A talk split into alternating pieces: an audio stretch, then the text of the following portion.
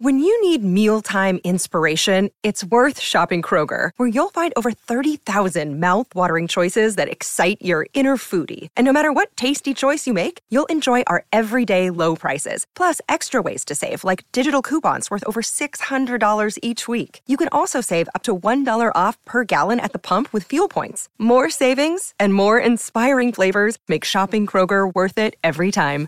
Kroger, fresh for everyone. Fuel restrictions apply. This is the Game Misconduct Podcast with Don LaGreca. And welcome to the Monday edition of Game Misconduct. I'm Don LaGreca. Monday means EJ Hradek from the NHL Network, fresh from Edmonton as he had the call the Heritage Classic between the Oilers and the Flames. How are you, buddy? How did it go?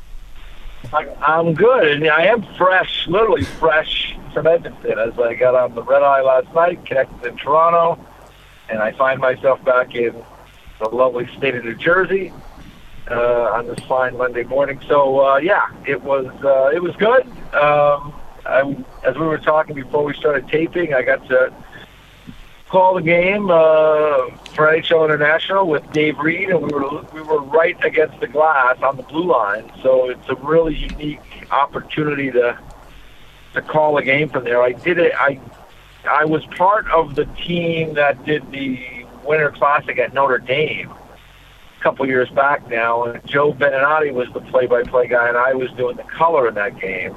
But certainly, it's a whole different world to do the play-by-play from there. There's, it's one of those kind of special things. You get to see so many things. So to see McDavid so close and Draisaitl was special in itself.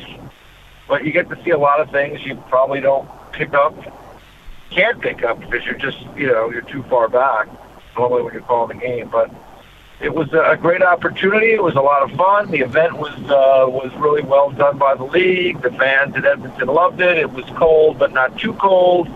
I was there 20 years ago when they had the first regular season outdoor game in the same building, Commonwealth Stadium, and that was a double header that day. They played a alumni game with the biggest stars from the Canadiens and the Oilers uh, in the afternoon, Gretzky and Lafleur. And in fact, Mark Messier, who was still a Ranger at the time, uh, played in the alumni game for the Oilers, which is kind of a little bit mind-boggling now, 20 years later. But it was freezing cold. I don't know how those fans uh, handled that seven seven hours of doubleheader hockey, but. Uh, but it was. Uh, I thought everything went really well. Obviously, the league does a lot of these now, so they they pull it off really well. The only thing I thought was again, from my vantage point, maybe because it was it was cold enough to matter, but the puck was just jumping all over the place during the game, and so that was a little bit hard to manage for the players from time to time. But you know, again, to see McDavid and Draisaitl up close was uh, a unique experience for sure.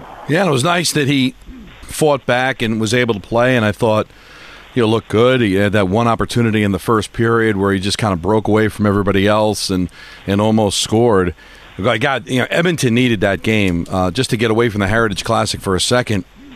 The Alberta hockey's left a lot to be desired right now. The Flames seem to be a, a, mess, and I mean Edmonton. You could talk about Connor McDavid being out, EJ, but that's not all of it. I mean, this is a there's a lot of dysfunction there. They don't defend well. It, watching both of them play the Rangers and getting a chance to work those games, it's um, it's kind of a mess there in Alberta. Well, I would say a couple things. I mean, first of all, this was probably the most urgency I've ever seen two teams have in an October game in the NHL. I mean, I mean, I think the what were the the Oilers were what one six and one, and the Flames were two five and one, something like that, or you know, something along those lines. So both teams are really struggling. Um, it was good. It was really good to get McDavid back. You're right. I mean, like you know, the Flames to me, the Flames are not a very good hockey team. They got a lot of problems there. I think they got to think about seriously retooling or rebuilding. Uh, they got some guys on, you know, Huberdeau and and Kadri are on long, long, sizable contracts, and they are just not. You know, they're just not uh, meeting those numbers right now, and. Uh, so they got to figure out what to do there. Um, they've got some other guys their contracts are expiring, like Elias Lindholm and Noah Hanifin, and you know you got. I think you got to think long and hard. Both of those guys are you know into their. I think Hanifin is in late mid to late 20s, so he's not too old. But like to give him eight years, that probably takes him from like 26 to 34. And Lindholm's a little older, so you know that takes him maybe from 29 to 36. And with a team that looks like it's going to have to rebuild, you know they might want to think about moving those guys at the deadline and, and really trying to start a rebuild. But as for the Oilers, I mean they've got uh, that top six is magnificent. You know, led by McDavid and Draisaitl. Defense is uh, is not great, um, and uh, the goaltending can be inconsistent. So. Uh, you know, Stuart Skinner didn't have a ton to do in the game, although the Flames had a couple of long two-man advantages early in the game. And they converted on one, they didn't convert on the other. But uh, the Oilers really had the, the better of play for most of the day. They came out, McDavid came out and delivered a pretty good hard hit. Or, you know, he was really jacked up to play.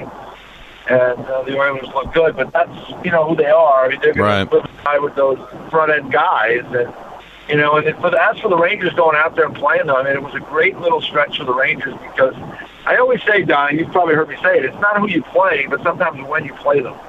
And, you know, this is the perfect time to play the Flames and the Oilers because they both were struggling. The Oilers with that without McDavid. And, uh, and even Vancouver, you got on the second of a back-to-back, and that turned out to be a hell of a game. And the Rangers ended up winning in overtime. But, um, yeah, I mean, I, I think Edmonton will, will find a way to, to get back into the playoff picture, but I think the Calgary Flames got some serious issues that they have to Yeah, with. and, and, you know, we'll touch on the Rangers in just a second, as they're you know won you know four in a row, and they've won all four games on this uh, Western swing. of a chance to sweep it tonight uh, against Winnipeg. I got to tell you, EJ, of the best teams they've played so far, Seattle, Calgary, Edmonton, and Vancouver. Vancouver's the best so far. I mean, I'm really impressed with that team.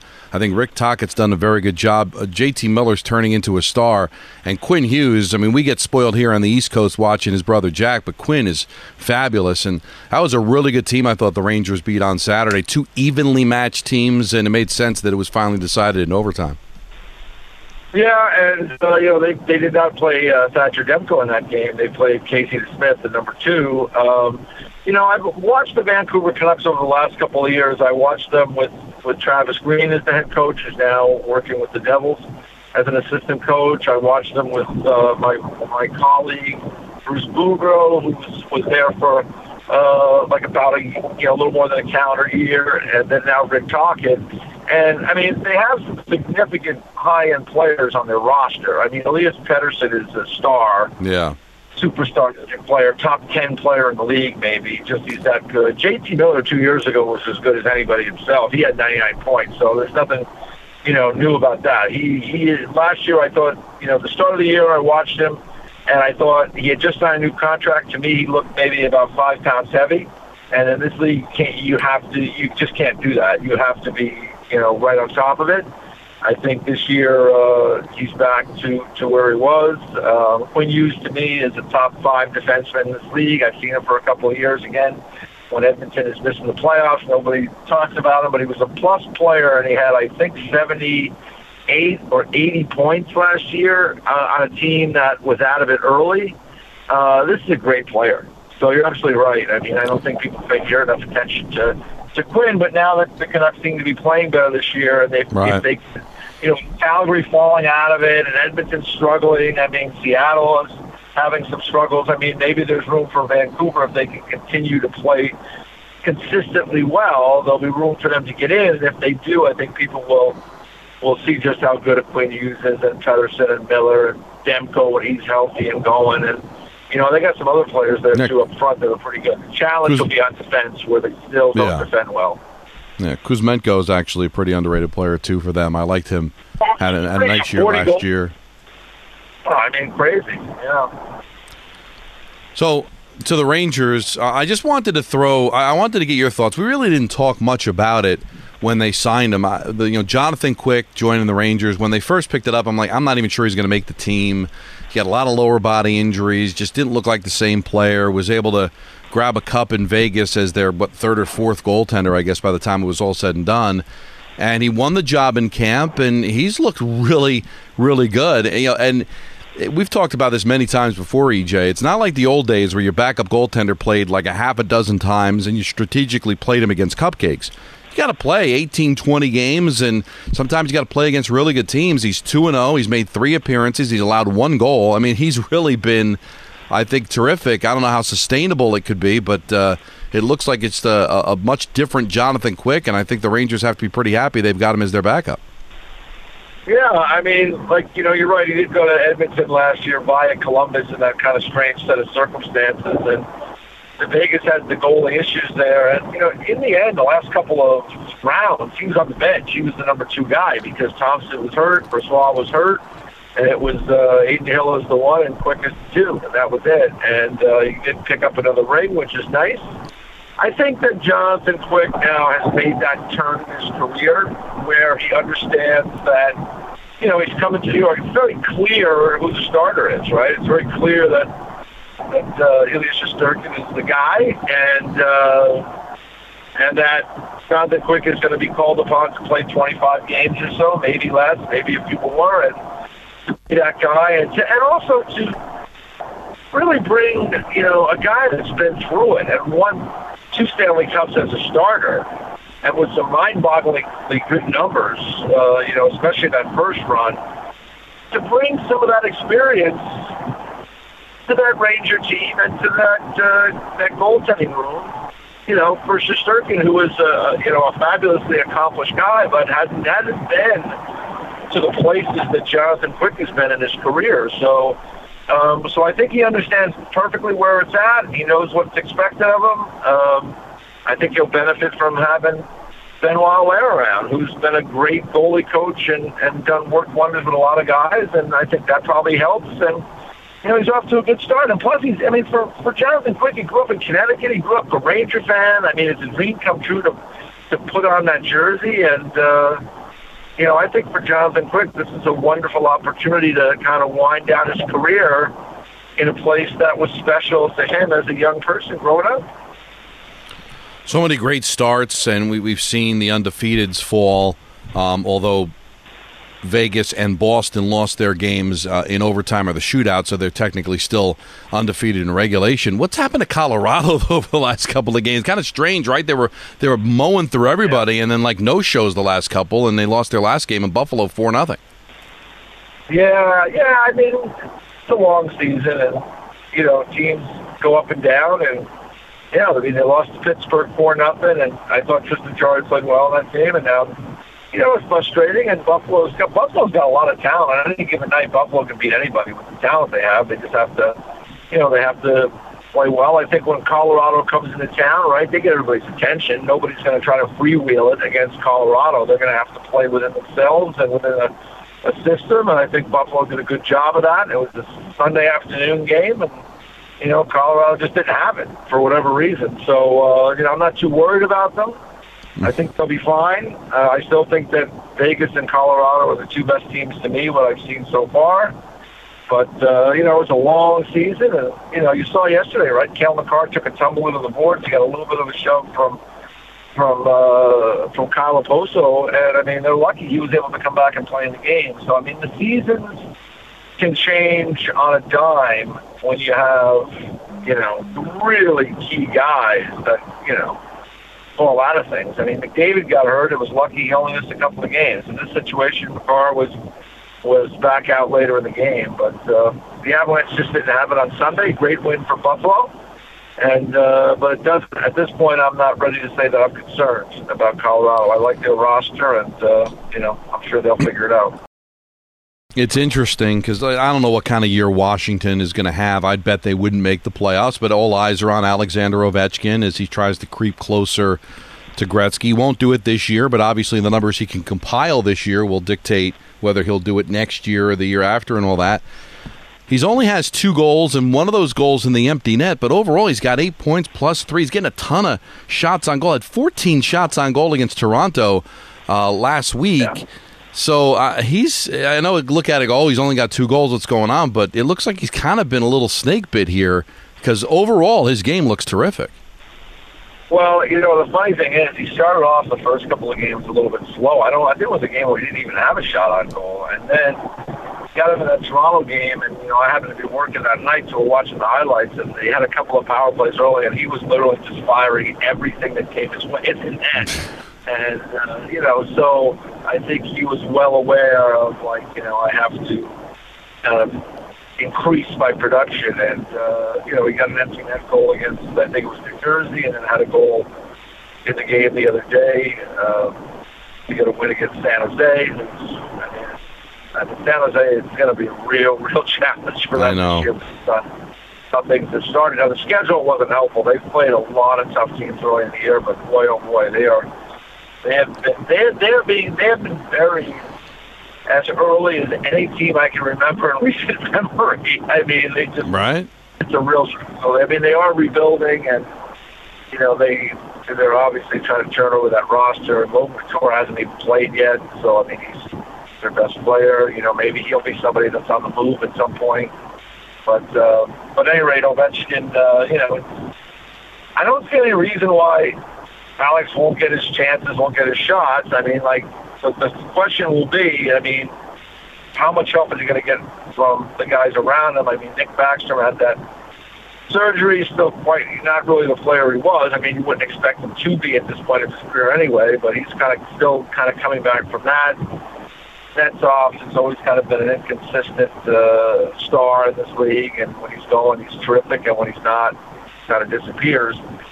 So that will be something to watch. And you're right. I mean, all eyes will be on Ovechkin over the next little bit. And I think, you know, and I was thinking a lot about Ovechkin and Crosby last week about, you know, watching them both teams kind of struggle. And like, would either of those players leave, right? Because we see this. I mean, Wayne Gretzky didn't play his old career Yeah. in one place. Gordie Howe didn't play his whole career in one place. Mark Metsky. I mean, I can go on and on. Some do, but many don't. And you know, I think Ovechkin. I don't see him leaving Washington. I think they're invested in that chase.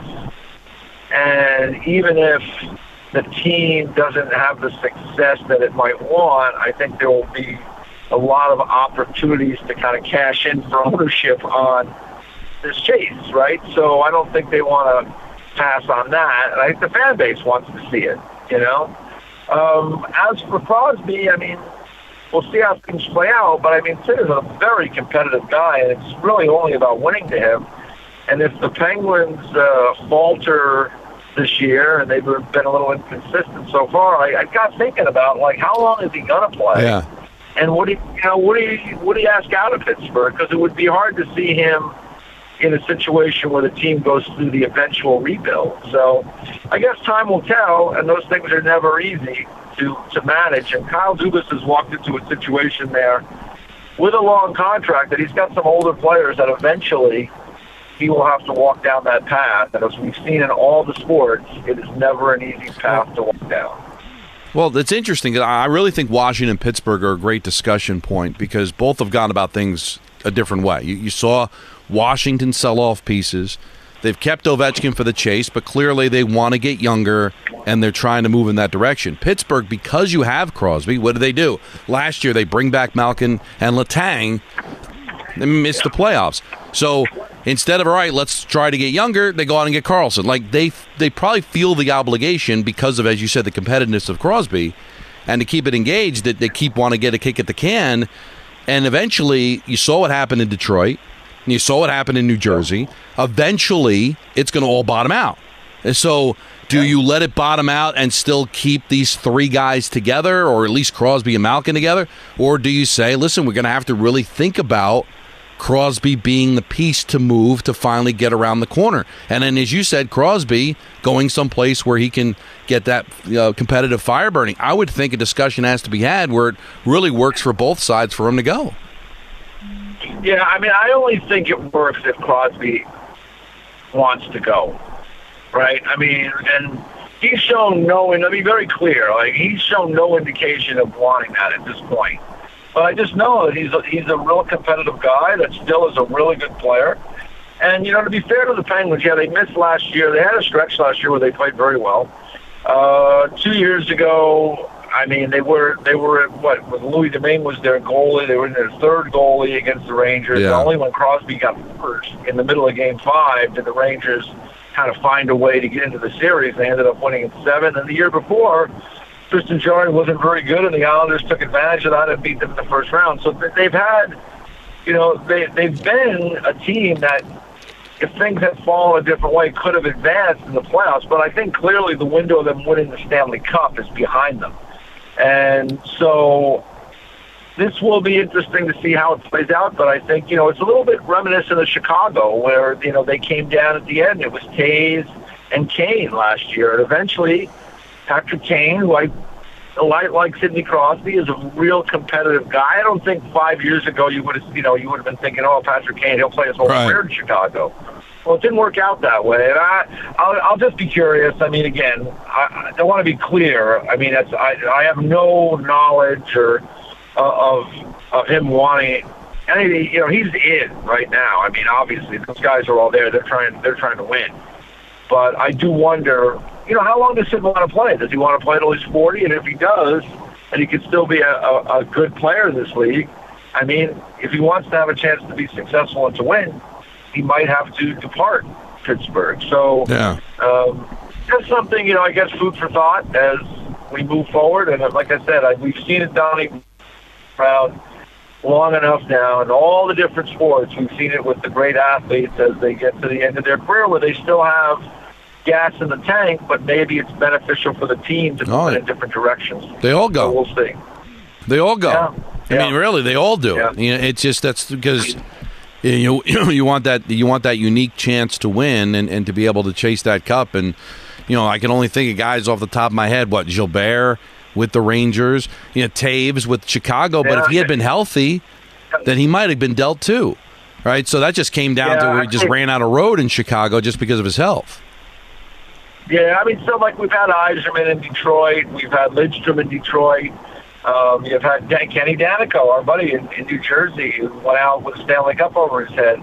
Um, yeah, but it's it's rare, and it's uh, it's it's not what the norm is, and so it'll be something to look, it'll be something to watch, and I think it will be you know it'll be interesting for Kyle Dubas because he's got the long term deal there. He's got the five or seven year contract there in Pittsburgh, and inevitably those moves, you know, those guys will either retire at some point or they'll either want to move or they'll be asked to move. And those things, again, can be very difficult. And to add in the fact you have a new ownership group there as well with the Fenway Sports Group over the last couple of years. That's another factor in all this. Hmm.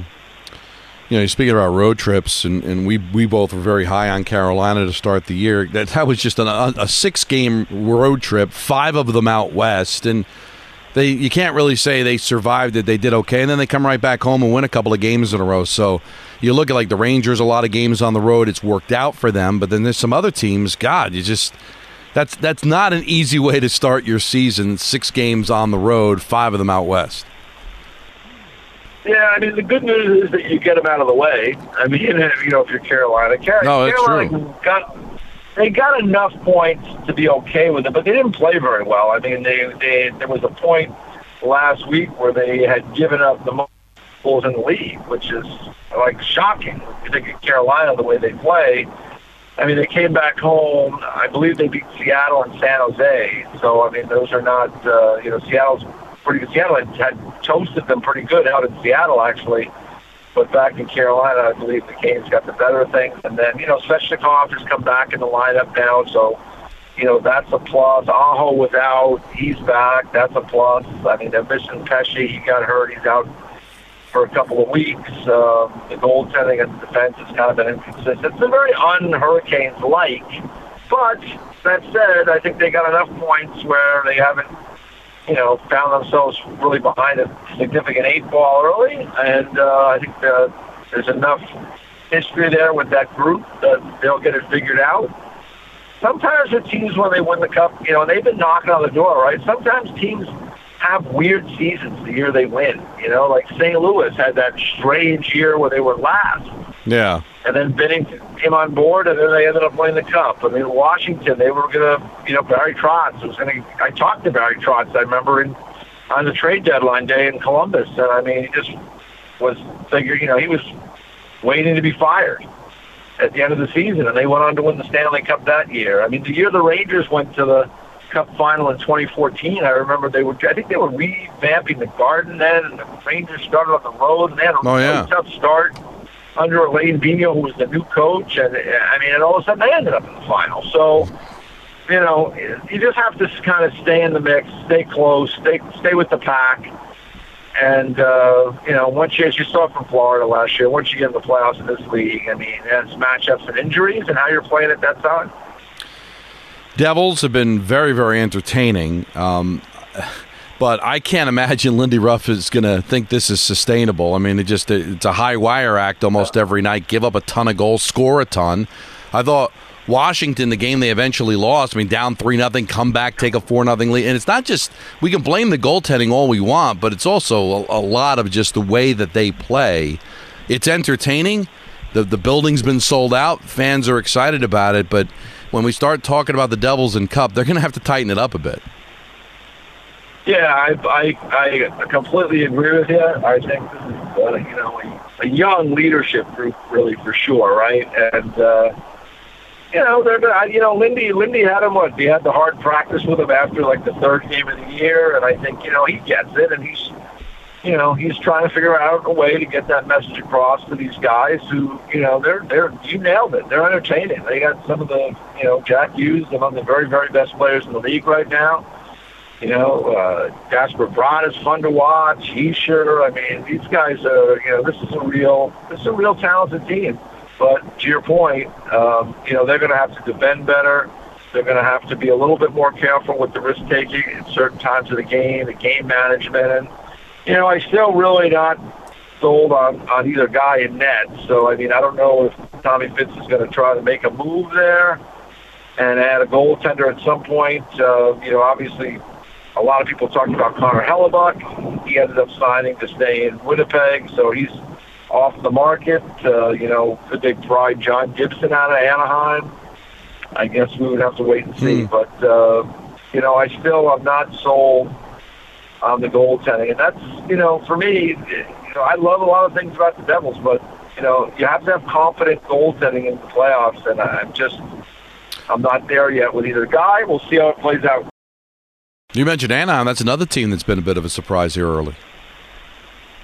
I got to tell you, I'm so happy for my guy Greg Cronin, the head coach there. He many many years as an assistant coach. He also coached at Northeastern for a couple of years, and uh, he's been coaching with the Colorado Eagles in the American League. Uh, you know, helping develop young players. And uh, I was just I met Greg when he was with the Islanders as an assistant. I just always impressed with him. He's a hockey guy through and through, and I think he's as a, as a coach now, he's learned so many things over the years, and I think he's able to bring that experience to that group in uh, in Anaheim. I'm just so happy that he was able to get that opportunity. They got some really good young players there. They got some pretty good defensemen there still too, and uh, you know they're gaining some confidence. And you know Carlsson looks like he's going to be a really good player. He's kind of been in and out of the lineup. They have that uh, I don't know if you want to call it load management or or they're they're being like a little careful with him in the early part of the season. But when he's played, he's played well. Uh, they had a great win against the Boston Bruins in Boston. They played them very competitively in Anaheim as well, and you know even the games they've lost this year, uh, they have been competitive in those games. So uh, I'm really happy for Greg. I think he's going to get a lot out of those guys. Um, I think that the Ducks are going to continue to advance over the next couple of years, and it'll be a fun team to watch moving forward. They got some skilled players there. They got Mason McTavish, they got Carlsson, they got Zegras, they got Troy Terry. I mean, those are four really pretty good young forwards, and they got a couple more other guys coming. So uh, happy for Greg, and I'm off, glad to see the Ducks off to a competitive start. And um, here in closing, EJ, it was kind of sad moment over the weekend. Adam uh, Johnson, a former Pittsburgh Penguin, uh, dies in a freak accident in England playing in uh, a league there where a skate came up off a hit and got him in the throat and he he passed away. And it just it's so sad. And now the video has been released. And I know people especially social media all jumping trying to claim that it was intentional. If you see the hit and you can go and, and check it out yourself. And it's it's it's very disturbing. Be careful if you do go check it out don't jump to any conclusions it doesn't look great ej but hopefully they do their due diligence there but uh, just a just a Well, I really mean, ugly I- situation I saw it, and uh, it's not a great view. I mean, it's from a distance, and it's you know maybe if people blow it up on a bigger screen, although it's not something really I'm eager to do. No. But uh, you know, I, I've played hockey my my whole life. Um, you know, obviously not at the highest level, but I played some pretty competitive hockey when I was younger. I've been in a million games. I've seen the you know the Clint Malarchuk thing that happened many years ago, and there's been other guys that have had cut issues. We're lucky in the National Hockey League. We haven't had anything the severity of that level, thankfully. Hopefully, we never will. Um, but when I watched, especially yesterday, I'm at the game, and it's uh, you know I'm, I'm there right at the ice level calling the game, and you see the speed, and these are big men, and they're flying around basically with with knives attached to their skates. Right, those blades are sharp and they're steel, and when it's almost like when there's when there's hits out there, sometimes you get that car wreck effect where like a guy's body just you know skate comes up and it's it's not a good thing and it's dangerous and I don't know really what happened in that situation. Like I said, looking at that video, it's hard for me to, to make out anything. I've never, I don't know why anybody, you know, I, I, I'm, I am not prepared to say anything other than it was just a strange and unfortunate play where it looked like two guys got, like one guy got connected with another one and the leg went up, but um, I guess those the people over there in the league will have to maybe look more closely at it. I think the, the guy who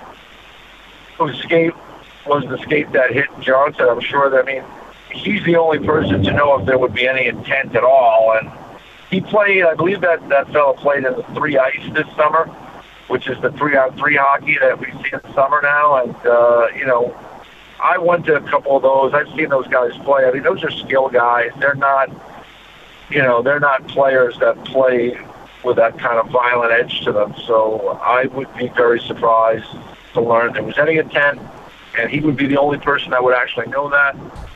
But for me, it just looks like a very, very unfortunate accident. I just feel bad Yeah. for for this young man who has his life cut short.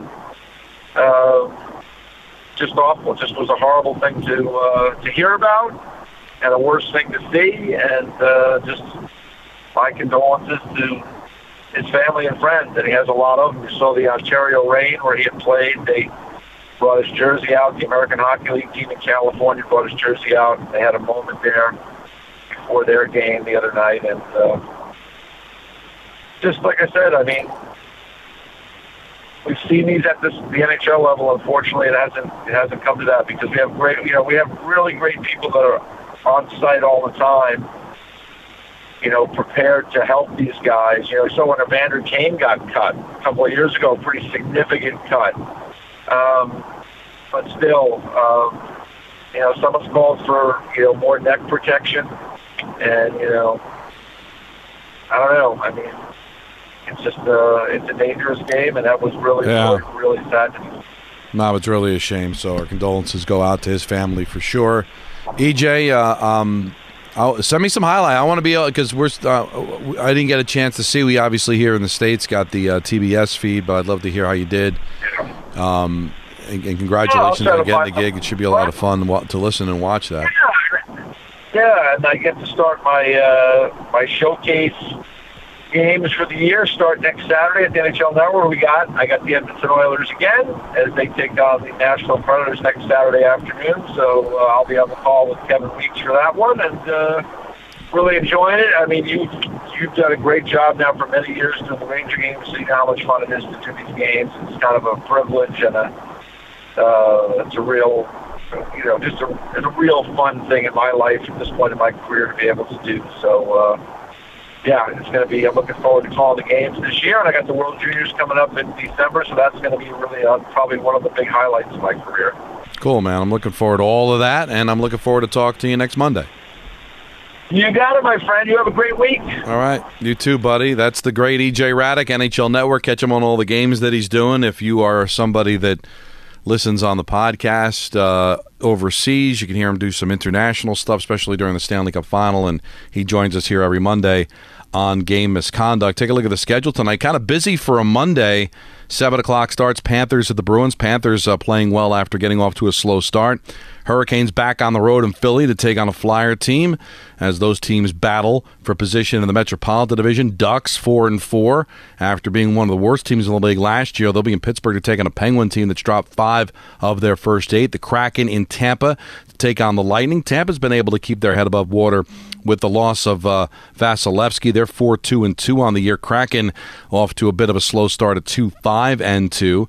Seven thirty Rangers finish up that five game road trip in Winnipeg to take on the Jets. Blake Wheeler making his return to Winnipeg. I'm assuming he'll get a nice ovation there. Um, Jets didn't want him, and he wanted to continue his career and sign for eight hundred thousand dollars with the Rangers. But you know how fans can be. But it'll be interesting to see the reception he gets there. A lot of great years in Winnipeg. Red Wings are at the Islanders, seven thirty at eight o'clock. Stars play host to the Blue Jackets, and a couple of late games. Connor Bedard and the Blackhawks will be in Arizona to take on the Coyotes. So a couple of good young players there in Bedard and Cooley.